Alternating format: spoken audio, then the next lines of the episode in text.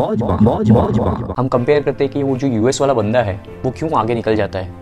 हमको भी यूएस जाना चाहिए हमको भी अमेरिका जाना चाहिए हमको भी न्यूयॉर्क जाना चाहिए लंदन जाना चाहिए ये वो फलाना निमका लेकिन हम गलती करते हैं कहाँ पर मालूम है? जब हम 18 साल के होते हैं इंडियन कल्चर के हिसाब से 18 साल के होने के बाद most of the Indians what they do is they expect their parents वो अपने पापा मम्मी से एक्सपेक्ट करते हैं कि वो अपनी कॉलेज फ़ीस को भरपाई करेंगे। कॉलेज फ़ीस पापा मम्मी देंगे। और वही सोच से हम लोग ये सोचते हैं कि हाँ अभी तीन चार साल तो एंजॉय कर रहे हैं। तीन चार साल हमारा करियर बनाने का हमारा ये पिलर बनाएँगे लेकिन किसके खर्चे पे? पापा मम्मी के खर्चे पे ना।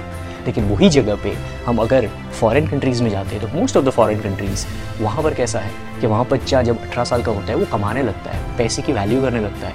वहाँ से घर से ही इंस्ट्रक्शन होती है। सो so, ये चीज़ हम कभी नहीं करते। हम कंपेयर क्या करते हैं कि वो आगे क्यों है? हम ये कंपेयर नहीं करते कि हम पीछे कितने हैं हमारी सोच से। सोच बदलो और आगे बढ़ो।